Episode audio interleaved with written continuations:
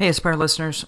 I'm so excited for this episode for many reasons. One, because I get to speak to an amazing leader, but someone also who is a author and podcaster who is a part of the Teach Better podcast network. I have today Charles Williams, and he's been an educator for more than 15 years. He served as a teacher, an assistant principal, a principal. So he's had many roles with urban students in grades K through 12, and he's also served as an equity advocate. And that's really what we're going to talk about today, as he's had an opportunity to work in the Chicago Public Schools Office of Equity.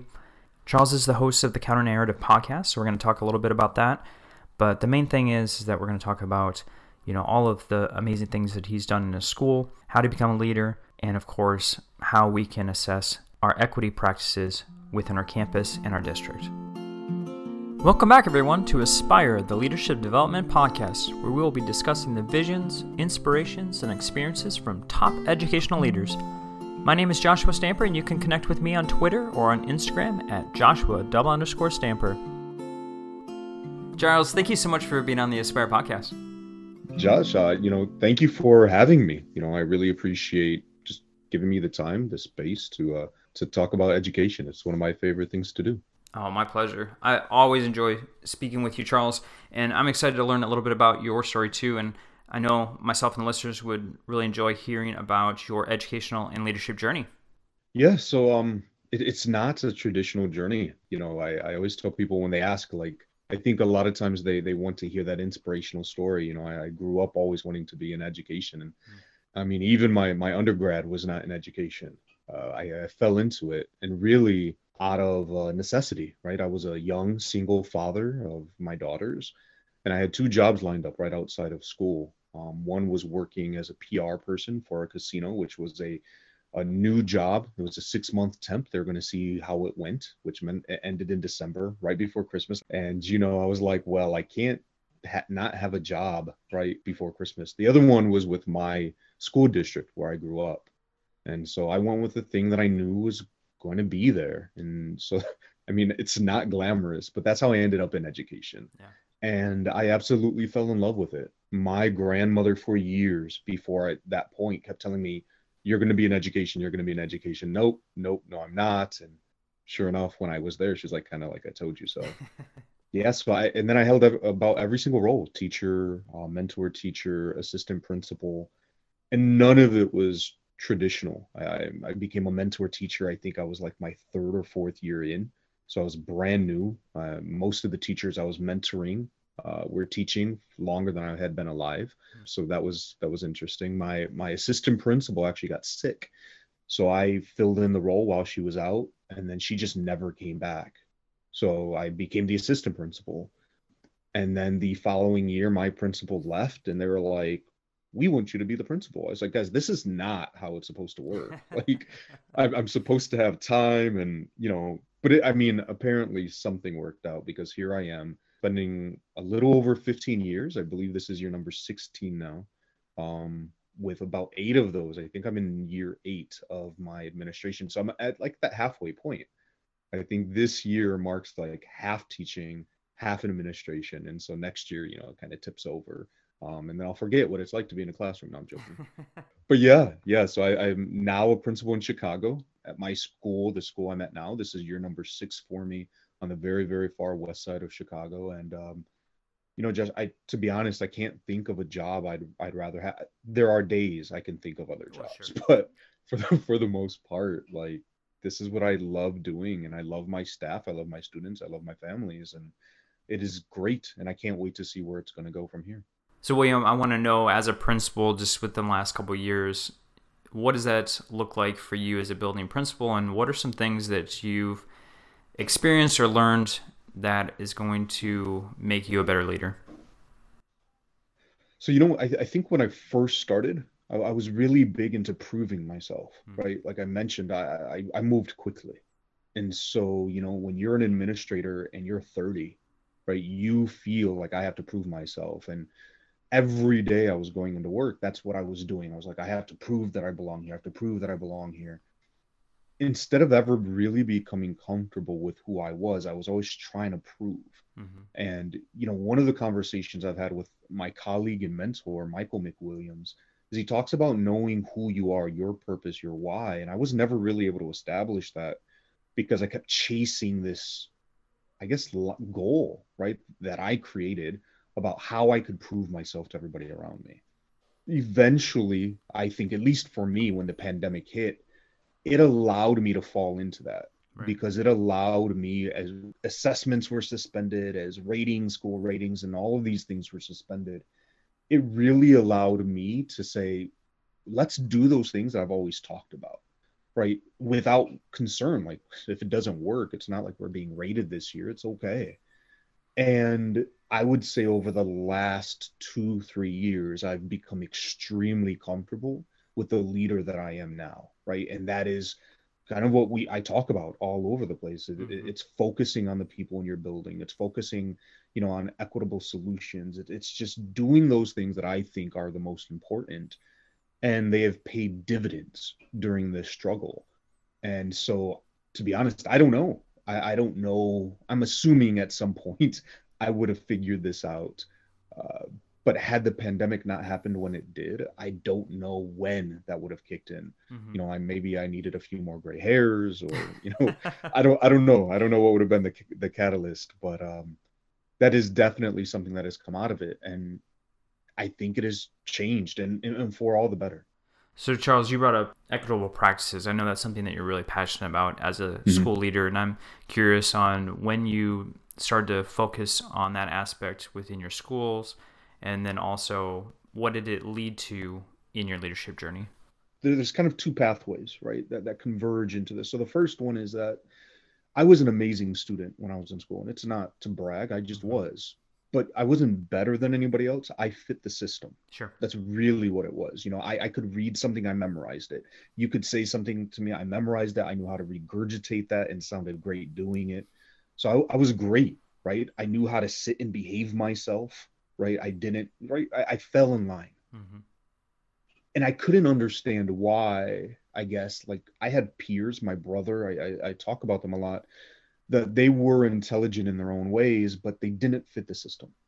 And because they didn't fit, those intelligences were never captured right. and they were deemed average or subpar. And I remember when I became a teacher, I was like, that's not cool. Like, I never want any of my students to feel that way because they all have talents and gifts. At the time, I didn't realize it was called equity. I just knew that it was wrong to to say, well, sorry, you don't fit, so you don't count. Right. So that that that was that one pathway. As I spent more and more time in education, and I spent the entirety of this in urban education, I really got tired of hearing the same conversations over and over and over again. Right. That it, it's this group of students, it's their fault. They're never going to amount to anything. This is what like if we could somehow figure out how to exclude them right then maybe our test scores would be better or maybe like it, it just there's a lot of finger pointing, a lot of blame, mm-hmm. and I, I don't know where I've heard this, but there's that that phrase right that if you can if it's predictable, it's preventable, and I just got really really tired of of hearing these negative stories about these groups, and I said, you know what, there's reasons behind that. Instead of pointing the blame at them, let's figure out how to fix the situations that they find themselves in, so we're not continuing, you know, this this predictive behavior. Um, and that's really when I started getting into this equity work because the truth is, growing up, it was there on the fringes of my experiences. Um, you know, I, I talk about this whole story about being raised by my white grandfather and my grandmother, and so they shielded me from a lot of things that I didn't quite understand until I got older. Mm-hmm. And I was like, oh, that's right. Like, I didn't understand why was that guy following me around the store, right. but it didn't bother me, right? Like, you know, I, I, I didn't understand many of those things, but the truth is that it was there. And so I think those two roads converged. And I said, you know, if we're going to be in education and we're talking about, right, I don't know about you or anybody else while you're in education, but we're there to educate our students. And we have to do everything that we can to make sure that that happens. And that that means dismantling the system that doesn't support the educational experiences of our students, and that's what it means, mm-hmm. right? In some cases, you don't have to worry about that, and fine if that's the route you're on, if that's the, then that's okay. But I know what I'm doing. That is what I need to do. Equity has become a foundation and a cornerstone of the work that I'm doing, and I have poured myself into it. Uh, I, I, sit on the equity team for Chicago Public Schools. I do equity work with the city of Chicago because, it, again, to me, it's more than just a hashtag. It's really easy, right? Like, all students matter, hashtag equity or whatever. like, right. like that's fine that you believe it, but what are you doing about it? Yep. And, and so that has become my mission to do everything that I can possibly can to make sure that my students, as well as any students that I influence, have those equitable experiences and it's gone beyond just you know a race thing um, you know with the, the, the podcast that i do like i'm realizing in, in just in my own uh, experiences right you have there there's socioeconomic issues there's gender there yep. there's sexual orientation and the more work i do the more i realize there are these different groups but we need to make sure that all of them have the same access to successful you know experiences yeah. and that, that, and that's just what I do. And so the, the more I dive into it, the more, the more fired up I get. And I'm like, let's let's just do this work. So you make a lot of great points there, and I, I can assure you that someone listening is is saying, yes, I completely agree with you, Charles, and I want to do something about it on my campus. What are some things that they can do to at least start with their equity practices on their campus to make sure that every student is feeling like not only they belong, but they're going to be able to be successful and not just stuck in a box. So, you know, Josh, I, I get this question a lot. And so the very first thing I talk about is you have to be reflective. Mm-hmm. You have to understand who you are and how you show up in spaces. Uh, we all have these biases that we carry around with us. and, and there's nothing wrong with that. You have to say, yes i carry these acknowledge them and figure out how do we address them right? Because the moment that you say well i'm i don't have any bias like you're already behind right? Like you have to recognize that. And so that's the first step is figuring out who you are and how do you show up in those spaces. Uh, the other thing is to create what I, I like to talk about having safe spaces for brave conversations. Hmm. so that way you can go into those brave spaces right? So finding individuals who are willing to support you along that journey. I know in in my the work that I do, there's a lot of people who say it is not my job to teach you about my experiences. It is not my job. And and that's fine. It's nobody's should be required to. But my thing is if you're interested, if you're truly like genuinely interested in growing and becoming better, then find somebody who's willing to take you along on that journey so that way that you can learn and figure it out because the truth is it's going to be messy and you're going to make mistakes. So having somebody in that space like just for example the other day i was doing a holiday special and i had Cheryl Frankel on and she was talking about like hanukkah. Mm-hmm.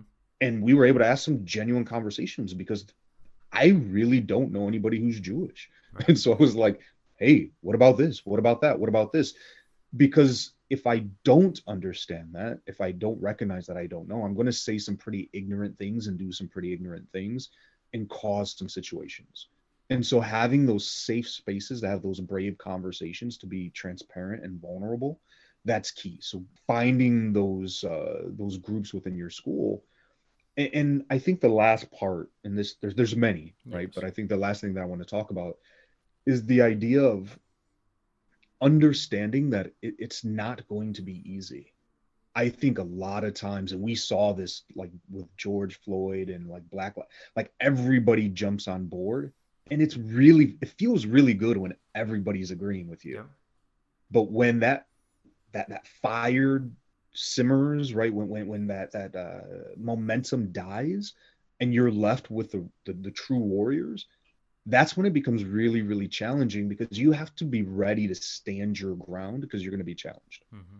and if you're willing to do the work if you're saying i'm going to show up for my students be ready to be challenged. And i don't just mean by that clearly bigoted teacher down the hallway that everybody tries to avoid but maybe it's your neighbor. Your neighbor and and i'm speaking from experience here maybe it's that neighbor who's like yeah you know what? We, we need to make sure that black and brown students are supported but I don't know about this whole LGBTQ thing. Mm-hmm. You're like, what do you mean? Right? Like, no, no, no, no, no. Like that, that's not cool. Like, you know, those are lifestyle choices. Like, wait, what? And so, but if you're going to sit there and say, no, I, I believe in supporting my students, you have to make sure that you're ready to stand your ground when that happens, because it's going to happen. And I'll be honest, it, it's been happening a lot for me lately, even with some of my own teachers, right? And I tell them, look, when you said we believe in all students being successful, you don't get to pick and choose, mm-hmm. right? That's what equity is about. And so if you're telling me that, yeah, I believe that black and brown students deserve equal rights and opportunities and things like that, but if you don't identify identify as a cisgender norm, what you know, all of the, eh, then I then I don't agree with you. Like, then then what you're doing is an equity work. You're picking and choosing. Right. And so that that'll be the last piece there because I'll be honest, Josh, and it's one of the most challenging because you think all those people are your friends and they support you. And then they say well why are you doing this? Or i disagree with you. Mm-hmm. and it's really easy to be like yeah yeah yeah yeah right? Fall in. But the moment you do that like you're turning your back and you got to realize that like it's a daily daily struggle it's a daily commitment it's a daily reminder it's not you don't wake up and say i'm going to be an equity warrior and it's like you wear a badge and you're done right like it's daily it's a daily commitment yeah this podcast is a proud member of the Teach Better Podcast Network. Better today, better tomorrow, and the podcast to get you there. You can find out more at teachbetter.com slash podcasts. Now let's get back to the episode. You touched on this a little bit. You have a podcast called the Counter Narrative Podcast, and you speak on this topic and a lot of others. But for those who haven't had a chance to maybe listen to your podcast before, will you just kind of give a little background on what it is that you are speaking on and then also where the podcast came from? Well, the, the podcast stemmed from that that angry the anger about those conversations. Mm-hmm. I just got really tired. You know, we we sat in meeting after meeting after meeting, and it was you know the same story over and over. And the reality, and we talk about growth mindsets all the time. Yeah. Um, you know, it's like how can you tell a group of individuals you're the reason, right? W- the educational system is struggling and failing. You're the reason we're not catching up to other countries, but then expect you to go and do amazing things. Right. You you you can't do both. Um, and then on the other side, um, so what really, I'll be honest, what really prompted it is that I believe in opportunities, access to opportunities. And so I, I, jump on everything for my kids because otherwise they don't see these things. And so I signed them up for a rocket building competition. And they were so angry with me because I was putting them up against these massive schools with wealth and privilege. And I said, No, you go do your thing. You're going to be amazing. I believe in you. Even though you don't, I do. Watch what happens. They came back. They were so excited. They had won third place. Oh, wow. Right. Next year, I did it again. Now they were a little more like, yeah, it, it's happening again. Yep, let's let's do it again. And this year, a group of my fifth grade young girls, uh, they they came back and they had won the whole thing. Hmm. And I remember I pushed it out to every news media that I could think of on the west side of Chicago, to the major news outlets, and nothing. Nobody picked it up. Nobody talked about it. But let my team have won the basketball championship, right? Now everybody wants to talk about it. So we, we talk about this narrative that is told about our students. Why can't they be, you know, uh, celebrated just as much for their academic prowess as they do on the court or on the field? Mm-hmm. And I said, you know, enough's enough. I'm, I'm launching this thing. I sat on it for years, and I just started to talk to educators from around the, the, the, the country. I almost said world. I'm not there yet. Hopefully, you know, where we just say, here's the reality right? Let's counter the narrative about our students. And I'll be honest, when I went into it, it was really in that mindset of impoverished students, you know, black, brown students who, who live in these communities. But during these conversations, I, have come across all sorts of individuals talking about all sorts of students. Um, you know, we talked about rural education and how that mirrors urban education in many, many different ways. Yeah. Um, you know, we we talked about uh, body shaming and images uh, there's been a lot, and I've started venturing into this area mostly because my own experiences with my own family, but around mental health. And so expanding that conversation to say, like, let's continue to change the narrative about all of these different groups of students because each of them has that negative narrative that that stigmatizes them. Yeah.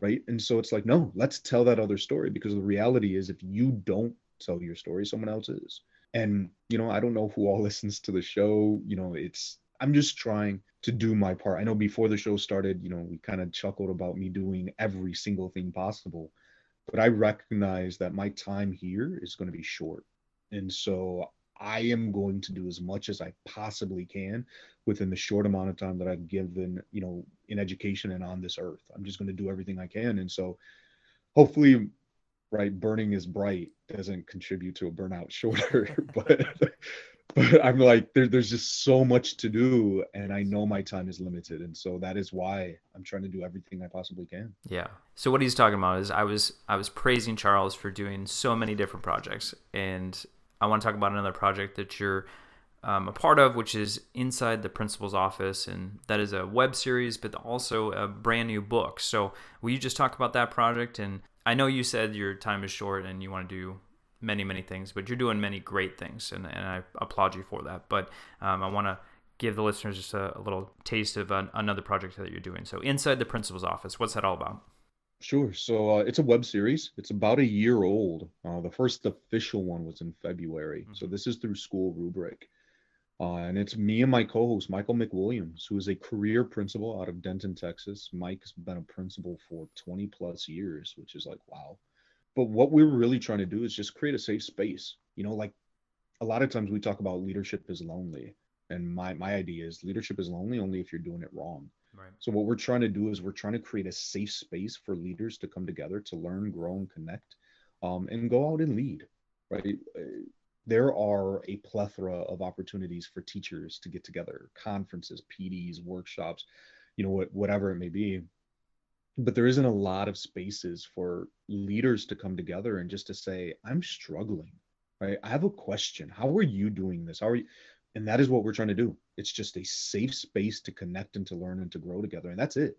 And it just started off with a conversation um, you know just with some other leaders and now it's uh, you know has blossomed um, you know we had a conference our, our, our first conference was last summer down in down in dallas um, you know, where we invited leaders in. This year, we're planning on doing it again and making it a little bigger. Hopefully, COVID cooperates, right. um, because now we want other people to come in and speak. And and that's one of the things we talk about. You know, we're facilitators. Mm-hmm. We are not like we're not housing this information. We're not the gatekeepers. We saw a need, and we're just saying, let us connect you with this. Right? Let's create this community of leaders. So it's the first and third Saturday of every single month. Uh, and it's just that it's just leaders coming together and having conversations and so feel free to join us uh, you know pop on youtube follow school rubric uh, if you're interested in being on the show let us know we're, we're always looking for people and i keep saying leader because it says inside this principal's office but it doesn't have to be principals right. uh, you know if you're a teacher leader if you're uh, an instructional coach if you're a superintendent right if you're a leader in any capacity which we're all leaders we, we would love to have you. And then you're right, it, it transformed into a book. So um, I, I want to say around April, May, like in a ridiculous amount of time. Um, one of our uh, guests, Rob Thornell, who does leadership training down in Texas, uh-huh. uh, he said, Hey, I have this idea for a book, and I think you guys will be an amazing group to write it with. And so we sat down in about four months, we churned out a book. Wow. Um, so it's uh, 40 weeks and really and the reason why it was so easy to do well one there were three of us writing it that, yes. that helps but it, it's reflections it's not you know research based you know all sites it was like these are our own experiences as leaders. These are the lessons that we have learned over time. Um, i'm the baby of the group right? Mac has 20 plus years rob has even more. And so it's designed to say this is our an experience we had the lesson we learned and then there's reflection questions focusing on various areas of leadership, servant leadership, telling your own story, things that we should do as leaders. Mm-hmm. And so you can sit down and read the whole thing if you want, or you could literally read one at a time and say, This is what I'm going to focus on this week. I'm going to journal and reflect. You know, you asked me a couple questions ago, right? Reflection's key. Yep. So we provided space in the book to do that. You know, the book is designed to be marked and marked up. You know, it's not pristine and just keep it clean. Like, no, mark it up, highlight it, take your notes, do whatever you need and so yeah, it, it, you can find it on Amazon and you know all over the place. Uh, contact me if you want to sign one, of course. Uh, but now we're talking about having a volume two because to be honest, it was very difficult. We, we were like, we got to come up with 40 stories, and we're like, only 40. And so we're like, hey, this went a lot better than we had anticipated, and so now we're taking those additional lessons we've learned and put them down onto paper. And i guess maybe we'll keep doing it as long as we have lessons to share and as long as there's an interest for the book you know? It'll be like a the land before time like volume 79 or something yeah those movies keep coming out. Yeah definitely check out the book and then the web series too. And is that on schoolrubric.com if you follow school rubric on the social media pages like you'll find it. So that's the best place. Follow them. And so especially if you subscribe on youtube if you subscribe when we go live you know you'll get the alert the notice. Yep. and yeah it's uh 10 a.m eastern standard time first and third saturday. I'm big about like consistency. Mm-hmm. so that way and we've had that conversation. They're like do you want to do it th-? no we're doing it this week. And so all the time 10 a.m first and third saturday you'll be able to find us Charles, I want to ask this question. I, I do ask this in all of my podcast episodes for our aspiring or maybe current leaders. If there's something that they can do tomorrow or next week, what would you advise them to do to make sure that their leadership journey is, is improving? So I'm going to take a, I've been borrowing Brandon Beck. So if you don't know Brandon, definitely follow him. Um, but in his book, Unlocking Unlimited Potential, right? Little plug for you, Brandon he did not pay me to say that. uh, but there, there's a section that has been extremely powerful, and I've been utilizing it and duplicating it a lot. It's about writing your mission statement.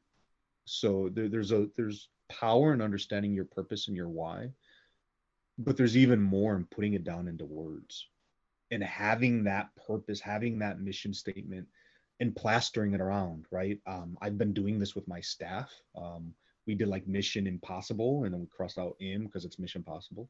Um, and we wrote them down on file folders, um, which we're now they don't know this. So if they're listening, they will. We're blowing them up into posters to put them in their rooms. Nice. Uh, you know, there was a chat, um, the Culture Ed chat the other night, which was "Tis the season for your reason." So I stole that. Right, that's what we do. Harry Wong told us it's okay. Um, so I made little ornaments, and they they wrote on those ornaments, right, like what is my reason? Why do I show up every day besides the paycheck? Um, so again, it's it's figuring out your purpose, your why, and grounding yourself in that. So anybody who's listening to this, I don't know if this is going to hit the break, um, but if break's just over, it's okay. You still have time. Um, but if it is during the break, take some time to figure that out. What is your purpose? What is your why? And then write it down. And the reason I mentioned Brandon is because he created a nice little formula for that. Um, and I would tell you what the formula is, but then you wouldn't need the book. So go buy the book and find the formula, uh, but still write it down. Write it down and share it wherever, because I think that's where that power lies. The more you share it, people can hold you accountable. One, right? But you you begin to internalize it, right? And when when people start to ask you, well, what, what why do you do this? And you're like, uh, uh, uh, like internalize that thing and when you become to internalize it the actions everything you do it will become second nature. And you will live in your purpose. And i guarantee you that will change the course of your leadership journey. So charles how can folks connect with you on social media what what social media no i'm joking um whatever man uh, i know you got it all yeah, everywhere. Uh, so Twitter and Instagram, it's underscore CW Consulting. I, I, used to be upset about the underscore. It is what it is. There's I the got web. Two, so I understand. Yeah, right. Like somebody out there has it and they do nothing with it. Like, whatever. um, there you can find me uh, through my website, CW Consulting Service. Uh, dot com. Uh, I have a YouTube channel which I play around on. Instagram and YouTube are play are my play areas. So if you come across me there, I don't know what you're gonna find. Uh, but if you want to see some serious like reflections and thoughts about education, Twitter's the place. And I, I'm serious. Connect with me. If you follow me, one, I will follow you back. But I'm also there to connect. Mm-hmm. Hit me up, ask questions, join the conversations. Like I, I, I love to talk about education. And so if you're ever curious, if you ever have a thought that you just want to bounce off, feel free. Um, please come find me, connect with me yeah, Charles is a wealth of information. So connect with him on social media. Check out his amazing podcast, the Counter Narrative Podcast, on the Teach Better Podcast Network. And of course, on Inside the Principal's Office, that's a web series. You can check that out on School Rubric. And then the book. Make sure you pick that up on Amazon. So, Charles, it is always a pleasure to speak with you. Thank you so much for being on the podcast. Josh, thank you once again for having me. I, I wish you the best in everything, and I look forward to connecting with you once again.